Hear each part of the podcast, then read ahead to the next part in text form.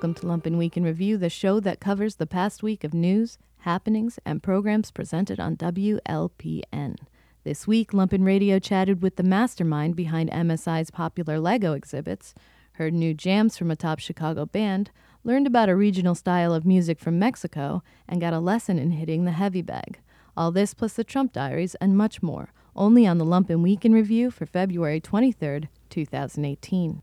Bad at Sports spoke to Marcela Torres about Body Armor, her new group show at Acre. Torres talked about Harm, her sculptures of punching bags, and why she spends so much time at the gym instead of at her studio. Bad at Sports airs every Wednesday at 11 a.m. Hello. Welcome to Bad at Sports Center on this beautiful February morning. We're getting a little bit of a late start, and I apologize for that. This is Ryan Peter Miller, and I'm here today with Jesse Malmed and Marcela Torres. Welcome, everybody. Today we're going to be talking with Marcela Torres about her upcoming, or I'm sorry, current Present. show at Acre uh, called Body Armor. Mm-hmm.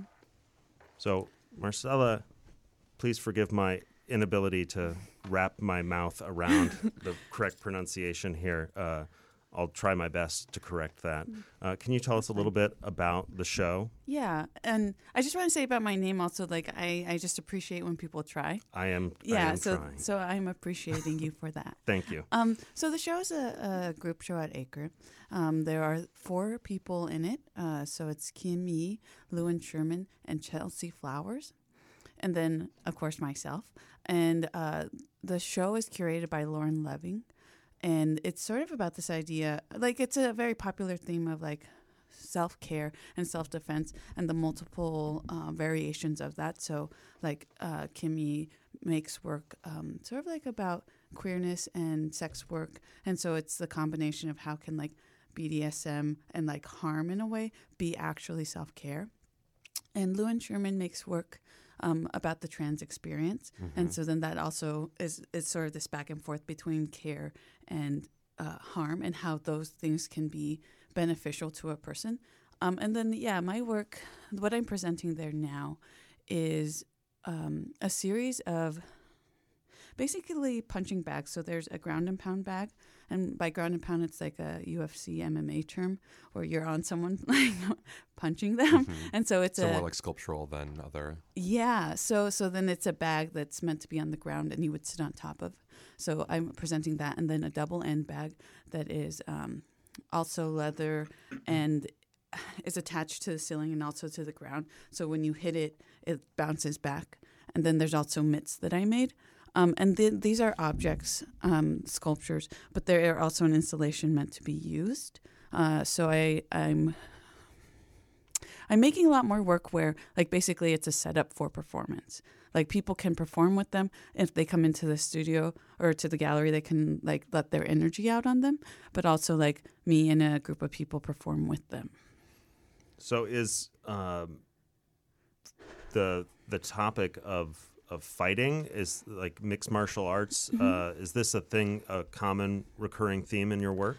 Oh, yeah. Yeah. I'm re- really interested in, like, how violence, um, how, like, maybe oppression and violence has incurred, like, a, a want to then um, exercise that in a way that is uh, powerful to oneself. So, like, in my life, I've, like, um, sort of like grappled with forms of racism or sexism within like my background of being from Salt Lake City, Utah, and being like raised Mormon. So like I had like a lot of moments where I was like, oh, I'm experiencing this weird invisible thing that I don't know how to like get out of or how to exercise, and it made me feel angry. and so like more and more I'm like, yeah, I feel like I need to get this energy out like in a tangible way instead of it being secret. And so I'm really interested in the way that violence um, can be exercised in a way that again is uh, beneficial to the person. So to me, like when I came to Chicago two and a half years ago, um, I had been like an avid weight trainer. So I was doing a lot of uh, Olympic lifting. And yeah, I found a lot of like self reparation through fitness, where there's this like idea of a wall. Um, so you're working out, you're working out, and you're like, this is awful. I don't want to do this anymore. This is terrible. I can't do any more.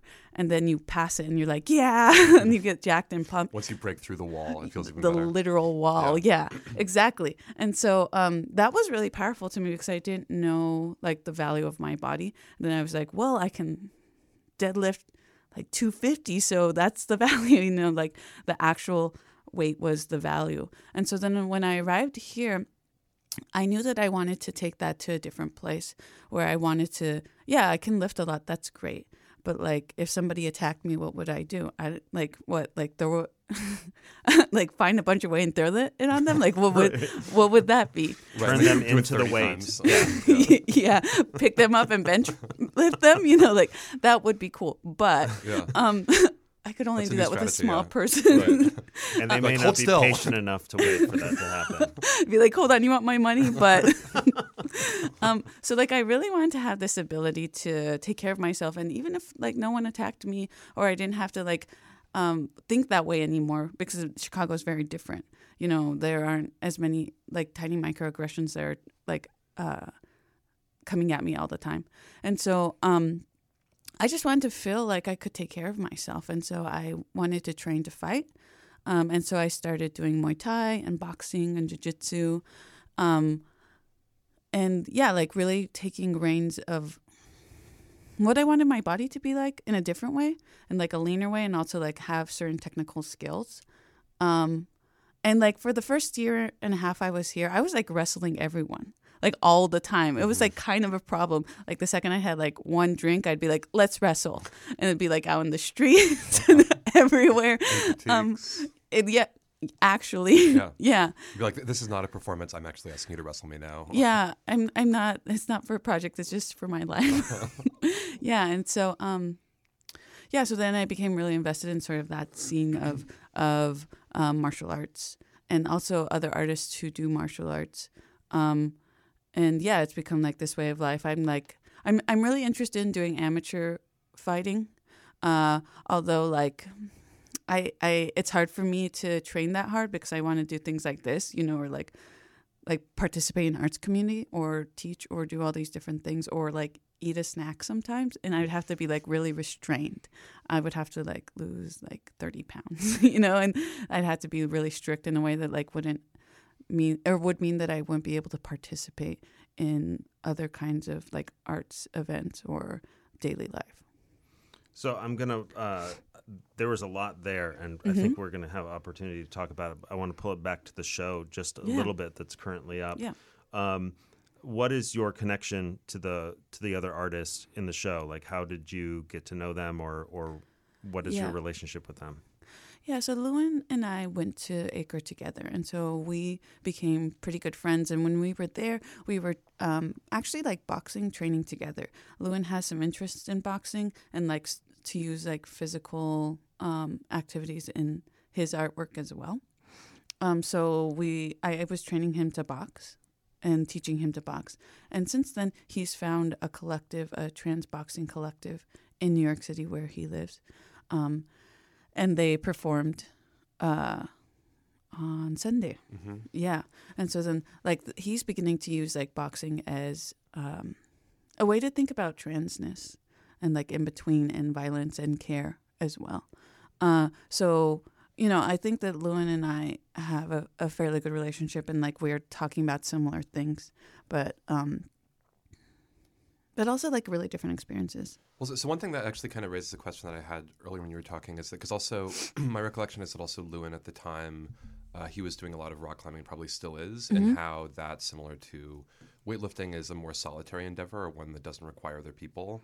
Um, But then boxing and MMA, I mean, you're making these sculptures that like are about the training for this situation, but that you've also done these performances where it's you and another person, and there's a fight that is maybe uh, I don't know. That, we can talk about sort of like the level of improvisation and choreography that's happening inside of it. But it does require for it to be like fully done. There needs to be somebody else who's a part of it. Can you talk about that a little bit about just like what it's like to have those conversations before, how it's how it feels when maybe the other person is or is not either as invested in it as a martial art or as an art form, or yeah, can you just talk a little bit about that? So are you asking me about like the the need for another person or like Yeah. the commitment level to the art? Just just needing another person to be able to have the Mm-hmm. work exist. Like the, for, for a fight to exist, there needs to be somebody else in the yeah. fight, right? Yeah, so like it, that's one thing that's interesting when you meet another artist that has even a slightly similar interest because like I begin to catalog them and I'm like you like I'll need As in, you like I later. could take you, or oh, no, well, You, that's street two. cow. Let's go. Um, no, like like you don't meet a lot of you need you do meet a lot of artists who think it'd be fun to fight, hmm but you don't meet a lot of other trained bodies, um, that that understand like the difference between like. In, in the martial arts when you're fighting like you want to be against someone that's as good as you you're Right. not going to do like cheap moves and it becomes like a literal dance like when you are dancing some like really intense ballroom or something you want to be with a partner that like understands your cues you don't necessarily like me are the people who have like the technical skills so when you do meet someone like when lewin and i meet each other you know it's very important to to remember each other and then be like begin to think of each other how we might affect each other's practices or um, partake in, in them. Hmm yeah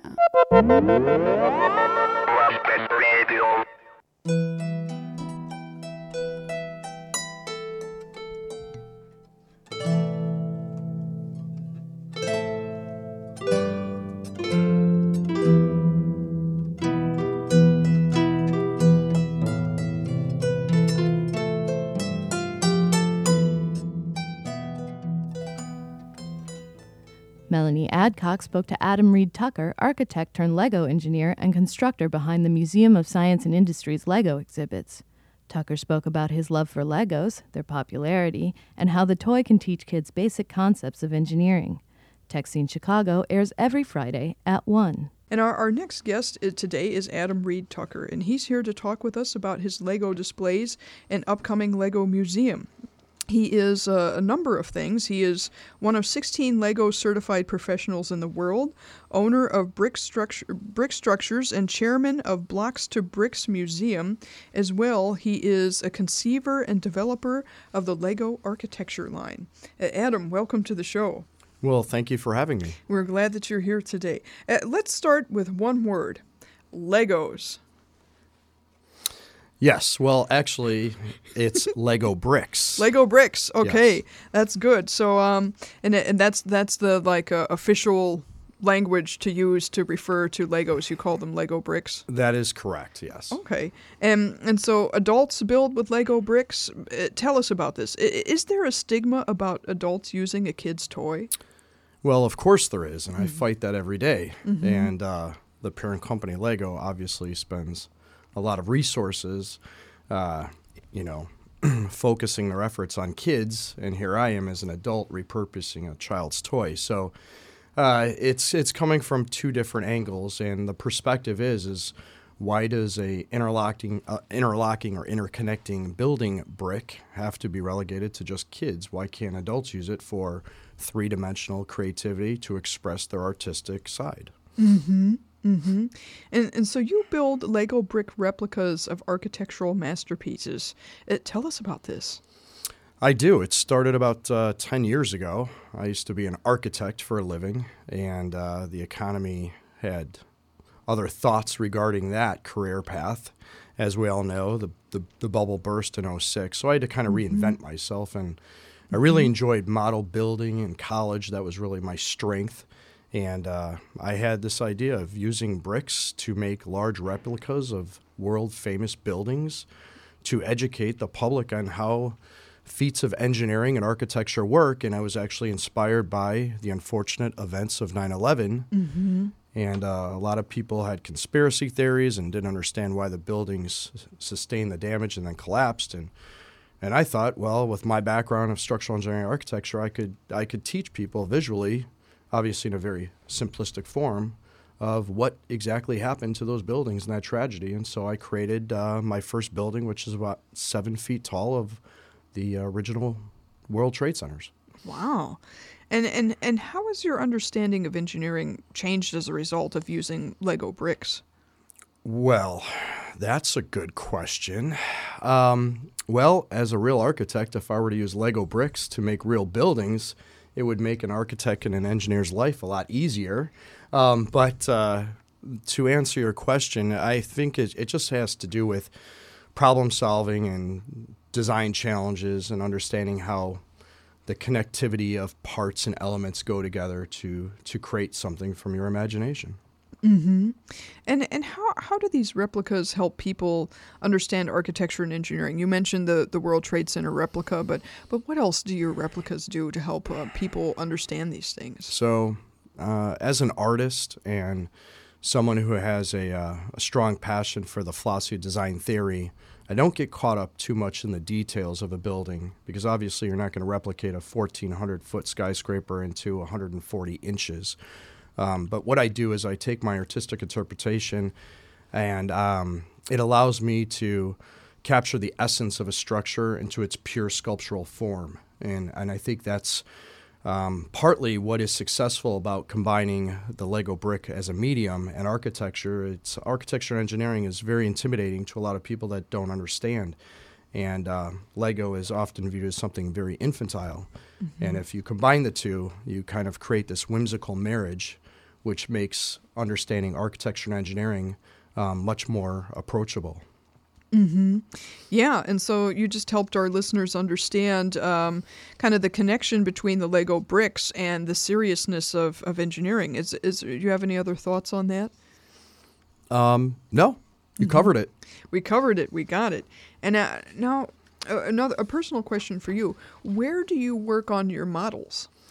So um, one of my biggest fans of architecture, um, not to sound cliche in the architectural world, but uh, Frank Lloyd Wright. Uh, mm-hmm. Uh, the one takeaways uh, researching and, and learning uh, all about him was uh, the concept of a of a home studio, um, mm-hmm. and so I wanted to to kind of bring that back into to my life, if you will. So instead of um, you know leasing out office space and wasting that equity um, I decided to find a home that had an artist studio mm-hmm. as its component, just like Frank Lloyd Wright used to do. So I think the reason being is a lot of creative ideas um, are, are, not very timely. And what I mean by that is, uh, you know, at two o'clock in the morning, I may have an idea and I can't wait until I, I wake up. And certainly with Chicago weather, mm-hmm. it's nice to walk down a 50 foot hallway and uh, put something together very quickly. And so mm, that's the advantage of having a, a, home studio is that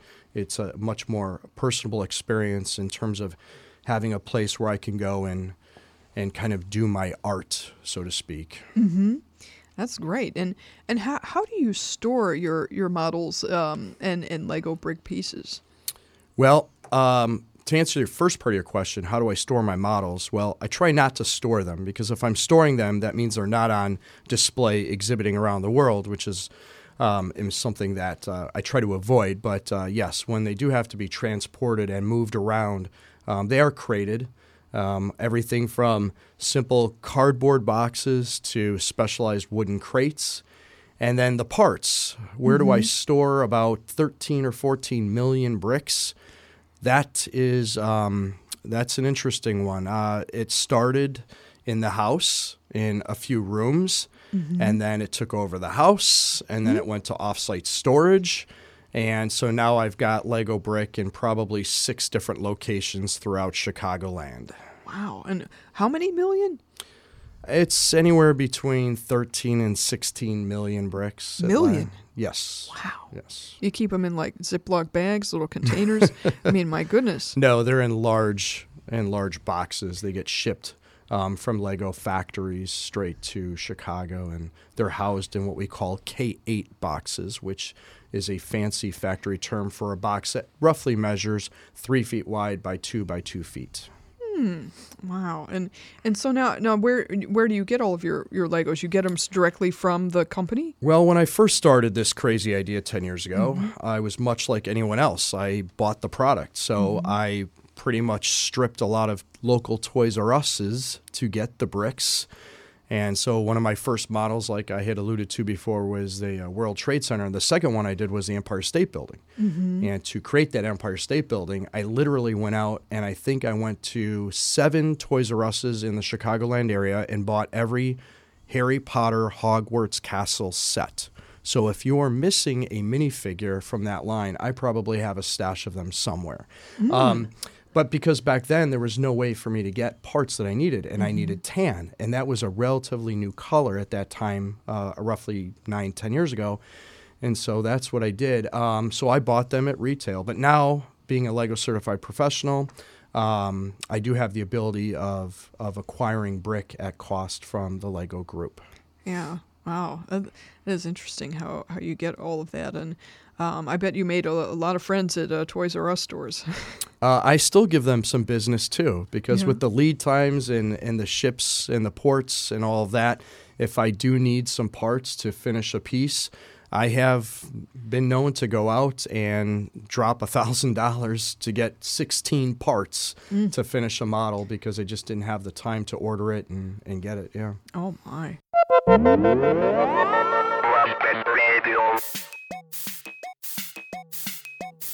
Size Matters won't be heard this week, but Lumpen Radio presents the Undertown Unincorporated Community Calendar. So strap on in and feast your air meat on this. Current events. At this moment, the boys over at Radio Free Bridgeport are droning on about their gubernatorial candidates and all that nonsense that goes with such conversation. I hope you find this event calendar a welcome oasis. Now on with it. Weather report. The temperature is currently 72 degrees inside Studio B. Arrivals. As of January, millennial people have been immigrating to Undertown. The official derogatory word for them is millennium. Infrastructure. The rain has made a series of potholes for residents under Halsted, Archer, and Loomis. Please do not try filling potholes from Undertown. Potholes must be filled from Bridgeport. Department, of, tourism. In order to draw tourism to Undertown, a level-leader pop-up will be taking place throughout the month of March beneath Pershing Road. So far as I can tell, so far as I can tell, it's totally cool to fish a glob of peanut butter out of the jar with your finger. And that concludes today's Undertown Unincorporated Community Calendar. The Undertown Unincorporated Community Calendar is presented by Lumpen Radio and is generously underwritten by the mysterious Colby Turner. Radio Free Bridgeport welcomed Chicago band Big Sin back into the studio for a live set. This set was recorded in Studio A under the neon lights. Radio Free with John Daly is live every Tuesday at 4 p.m.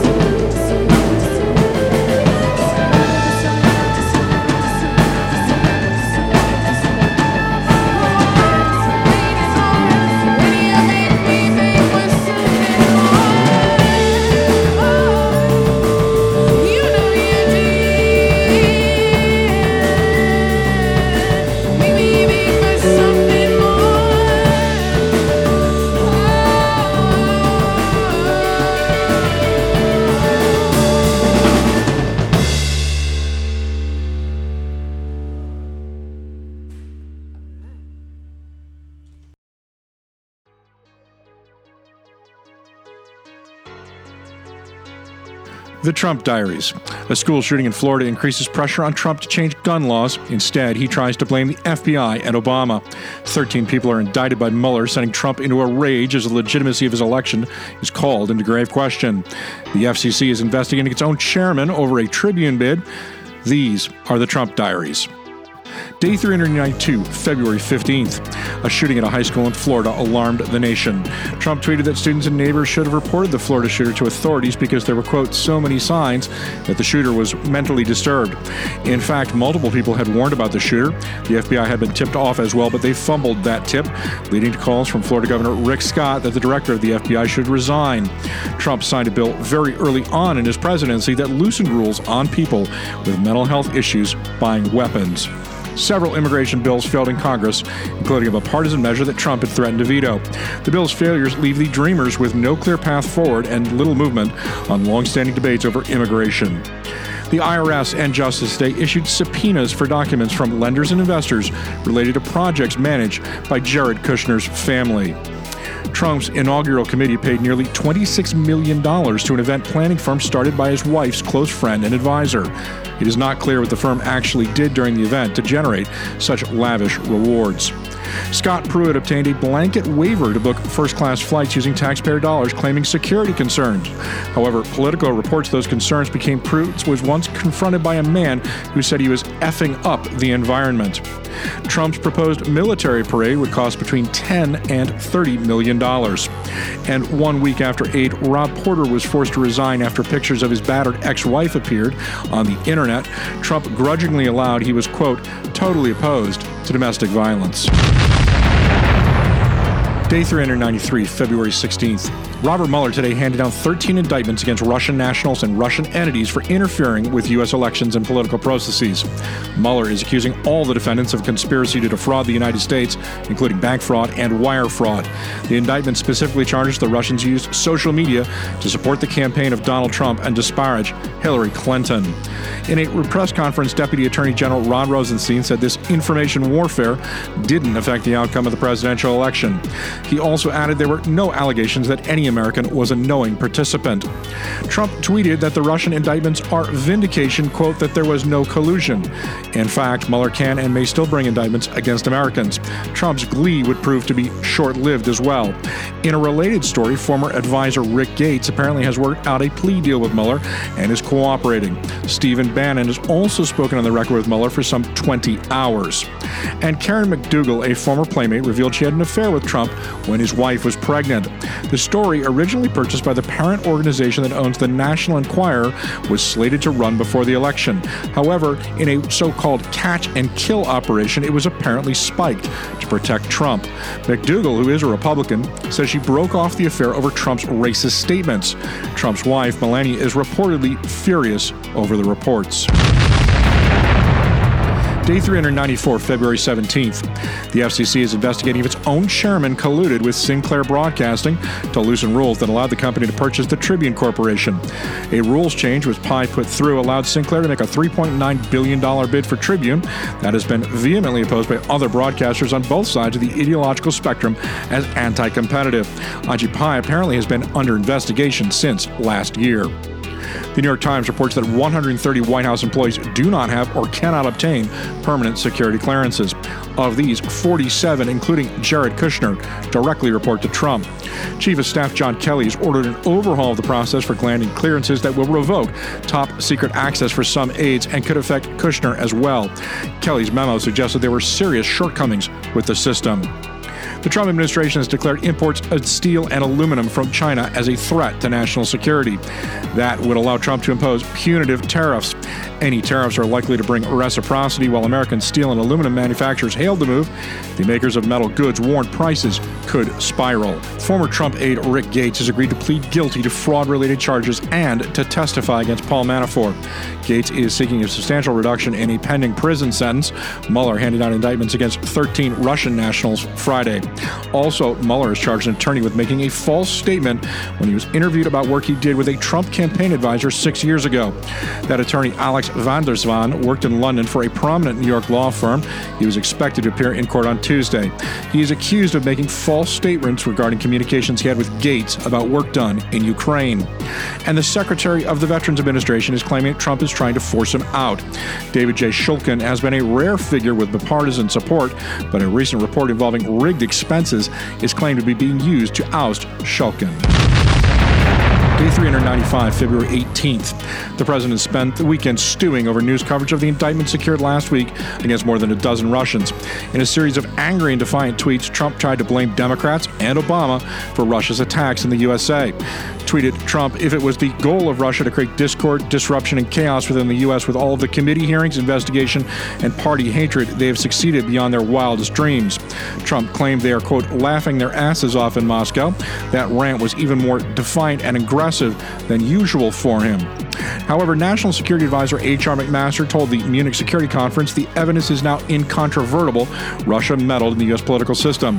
Trump tweeted in response General McMaster forgot to say the results of the 2016 election were not impacted or changed by the Russians, but the only collusion was between Russia and Crooked H, the DNC, and the Dems. The Times reports that behind the scenes, White House aides and advisors have been telling key allies to ignore Trump's tweets. Trump, in a vile tweet, also claimed the FBI failed to catch the Florida shooter due to the Russia probe. Trump tweeted, Very sad that the FBI missed all of the many signals sent out by the Florida school shooter. This is not acceptable. They're spending too much time trying to prove Russian collusion with the Trump campaign. There is no collusion. Get back to the basics and make us all proud. Day 396, February 19th. Robert Mueller is now reportedly investigating Jared Kushner's financial transactions in New York. An office building at 666 Fifth Avenue, which formerly was home to DC Comics, has been a troubled part of the Kushner empire. Students from Parkland, Florida are calling for a March 24th march on Washington to call for new gun control laws. A mass shooter left 17 dead at a high school there last week. In related news, students held a die in in front of the White House on Monday. In related news, Trump is reportedly seeking changes in the federal background checks for prospective gun buyers. Senator John Cornyn of Texas has introduced legislation that would toughen those checks. The move is a departure for Trump, who relies on the National Rifle Association for support, but has been under increasing siege with a wave of American mass shootings. Aides in the Trump administration expressed relief privately to the reporters that the shootings in Florida drew attention away from the multiple scandals engulfing the White House. Trump's tweet about the shootings in the FBI has been called a new low. While on the golf course in Florida, Trump took time out to accuse Oprah Winfrey of being, quote, very insecure and biased and slanted. Winfrey had moderated a TV discussion panel between 14 pro and 18 anti Trump voters. Day 397, February 20th. Just hours after the Florida shooting, Twitter bots controlled by Russia moved to exploit divisions in the American Discord. Experts said the bots systematically focus on anything divisive in the USA. And CNN reports Mueller's interest in Jared Kushner has expanded beyond his contacts with Russia to include his efforts to secure financing from his company from foreign investors during the presidential transition. In related news, Donald Trump Jr. is in India today, attempting to sell more than $1 billion in investment in the Trump organization. He is also apparently to give an impromptu foreign policy speech. Some states have complained formally they are not getting the information they need to safeguard the vote. The Trump administration is apparently not sharing specifics about threats to registered databases, voting machines, communication networks, and other systems. Only 21 election officials nationwide have received clearance to review classified federal information on election threats. Day 398, February 21st. A new Washington Post poll blames Trump and Congress for not doing enough to stem the tide of mass shootings in America.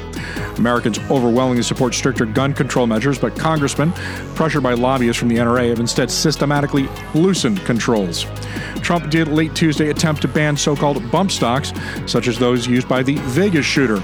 Such stocks are rarely involved in mass shootings and Trump called claims of sexual assault by a woman false. Rachel Crooks, who is running for office and has sued the president for assault, was featured on the front page of the Post this morning. Trump tweeted, quote, A woman I don't know and to the best of my knowledge never met is on the front page of the fake news Washington Post, saying I kissed her in the lobby of Trump Tower 12 years ago. Never happened. Who would do this in a public space with live security cameras running? Another false accusation. Rachel Crooks actually claims the incident happened outside of an office on the 24th floor, not in the lobby. And in an annual poll ranking presidents, political scientists, and historians ranked Abraham Lincoln first. Trump was ranked dead last. These are the Trump Diaries.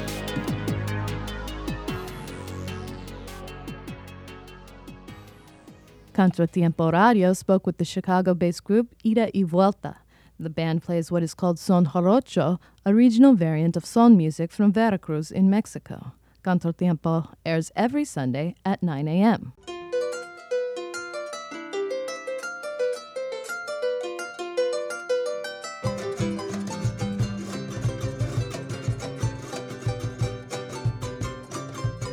Acabamos de escuchar en vivo Siki City, que es una bienvenida a- al estilo jarocho.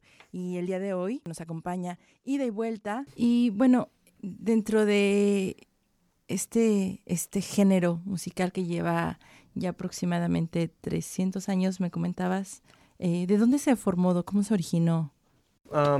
Bueno, esta música viene del sur de Veracruz, ah, más específicamente. En Veracruz este, hay diferentes estilos de, de son jarocho. Desde el norte, que es un poco más este, rápido. El arpa es donde más este, es más prominente en el puerto de Veracruz. Entonces lo que ustedes están escuchando a lo mejor en, en ballet folclórico, ¿no? Toda esa música viene del puerto de Veracruz. Pero entonces cuando te vas al sur, la música cambia bastante. De ese mismo estilo, pero y hasta los mismos instrumentos, varios de ellos. Pero es un poco más lento, es un poco, tiene un poco más de um, como soulness, este, ¿cómo se dice? Um, o sea, no es tan rápido, ¿no? No es tan este, para impresionar, sino más como para sentir la música. Entonces ahí ya se expande más la los instrumentos, ahí ya, ya puedes ver leonas, es- diferentes tipos de jaranas, a diferentes tipos de guitarras de son, que son como los que llevan la melodía, de repente las arpas, no tanto, Ah, y percusiones, pues una, una bastantes, una extensión bastante grande de, de percusiones ahora, ¿no?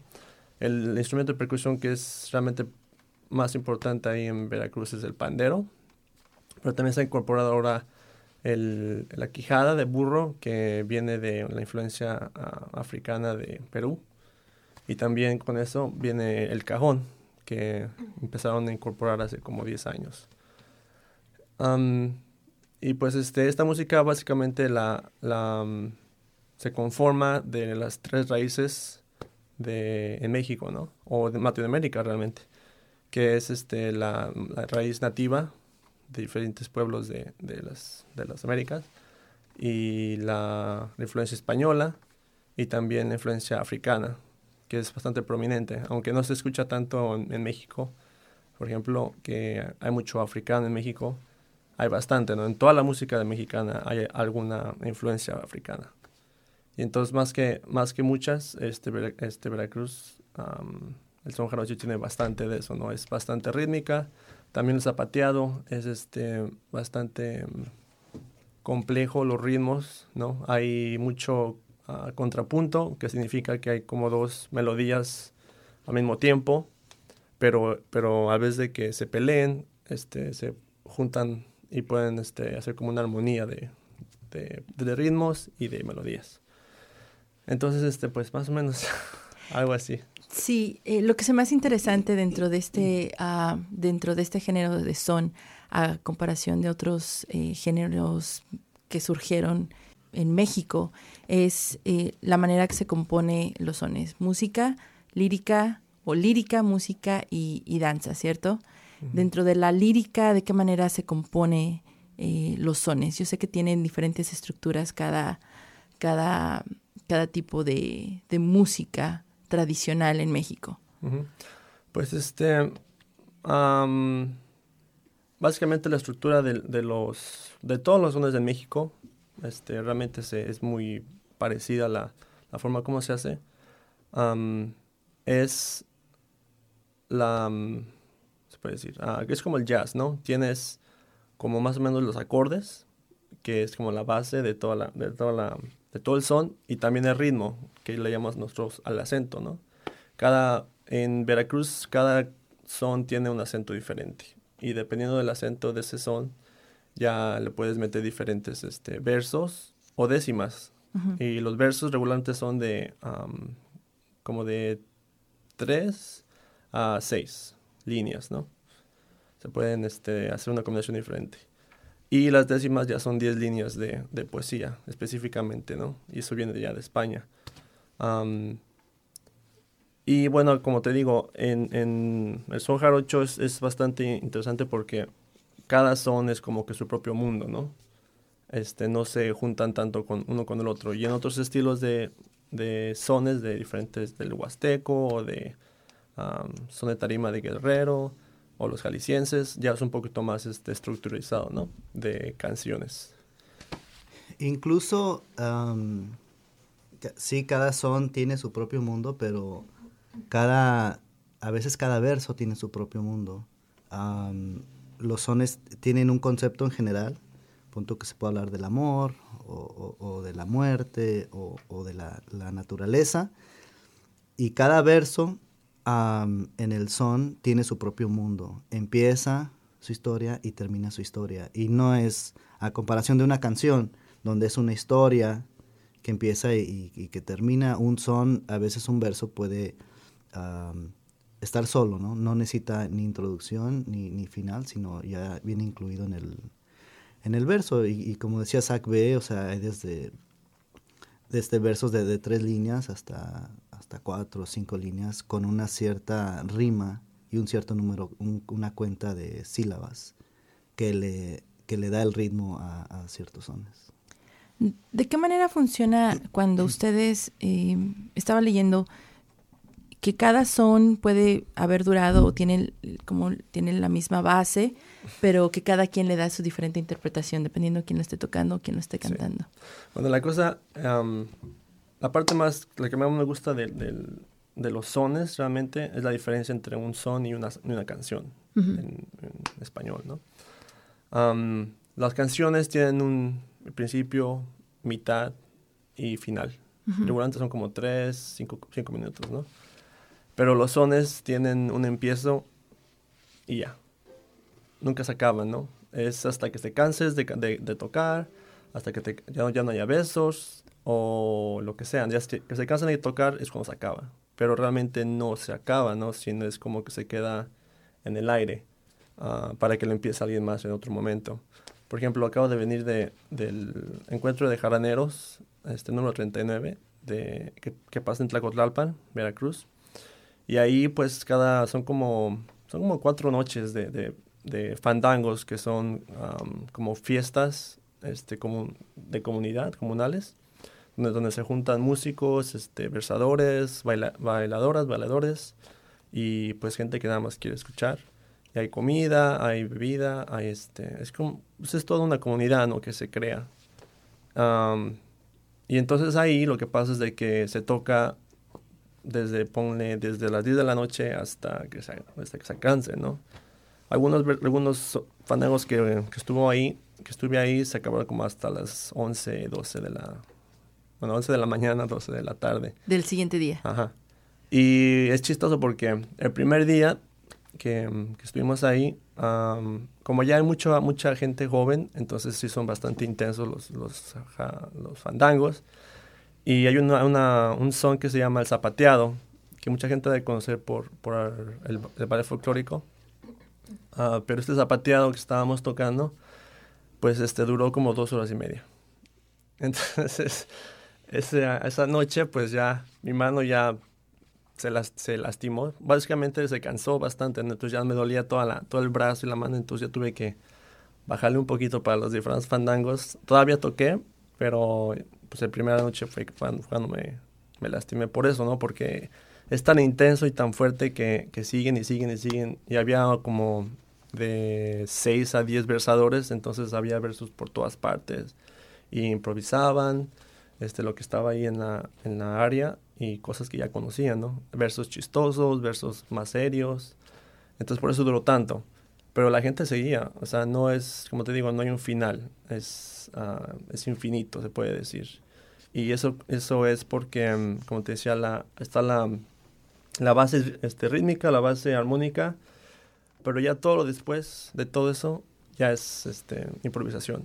Los versos son improvisados, o lo que te sepas, las melodías son improvisadas. Hay unas melodías que son más prominentes que otras, pero realmente todo es improvisado. Y también los ritmos, ¿no? O sea, es todo improvisado y se crea la magia en ese, en ese momento, ¿no? Este, ah, entonces por eso es tan interesante para mí los sones, ¿no? No es tan, tan rígido como una canción, sino es, te puedes expresar bastante bien, ¿no? Y creo que de ahí venía mi, siguiente pregunta, la improvisación, ¿de qué manera juega la improvisación? ¿De qué manera ustedes juegan con la improvisación? ¿Cuándo comenzaron a improvisar? Pues yo creo es, es lo que, como decía Zach este, cuando ya, te, ya conoces la base, o sea, la base, la estructura, ¿no? Y también manejas el ritmo, eh, de un sentido, no es de burlarse, sino pues uno tiene que estar en conjunto con todos, ¿no? No te vas a andar tocando así a lo loca. Entonces, sí tienes que dominar eso también con saber la base, ¿no? Los acentos, cosas así. Y ya de allí, pues con la misma jarana, este, puedes hacer acentos o este, algún floreo o alguna, una, como un ritmo entre la base. Este se hace con el arpa, se hace con la percusión, con las leonas, también con el canto o sea, es una más que nada, es, es improvisación, pero es expresión, más que nada. ¿Cómo te sientes? A veces no te sientes, no te gusta ese son, o sea, te vas a quedar así bien sencillo. Pero si te gusta así, te deshaces o te, you know, ah, te, te desahogas, este, um, te inspira el son, entonces le quieres, le quieres pintar un poquito más bonito. Entonces, cada persona se, se, se permita hacer eso, ¿no?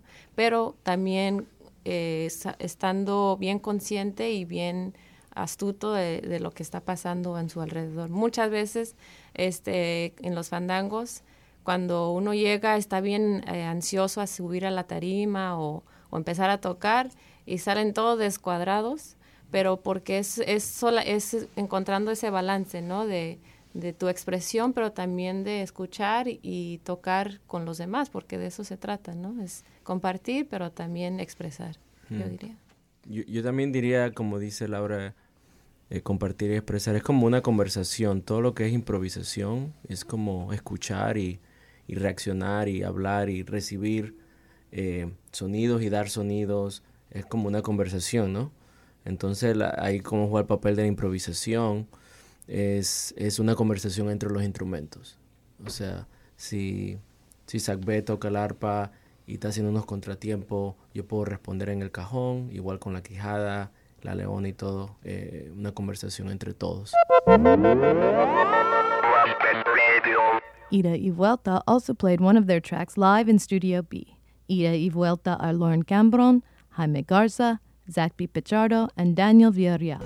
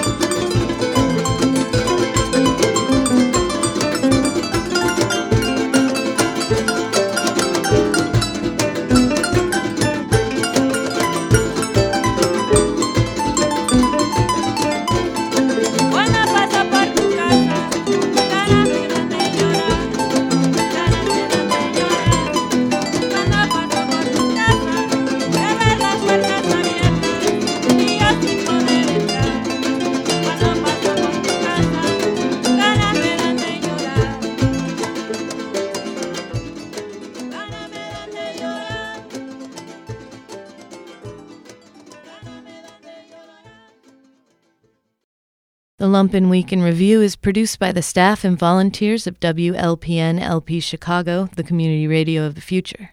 The Week in Review is edited and engineered by Logan Bay. The Lumpen theme, background, and interstitial music is by Mike Perkins. Lumpen Radio Sting by Dan Jugel. Voiceovers by Ed Marzewski, Jamie Trecker, and Shanna Van Volt. For more information on Lumpen Radio, visit lumpenradio.com. Lumpen Radio broadcasts on 105.5 FM in the Chicago area and worldwide via lumpenradio.com.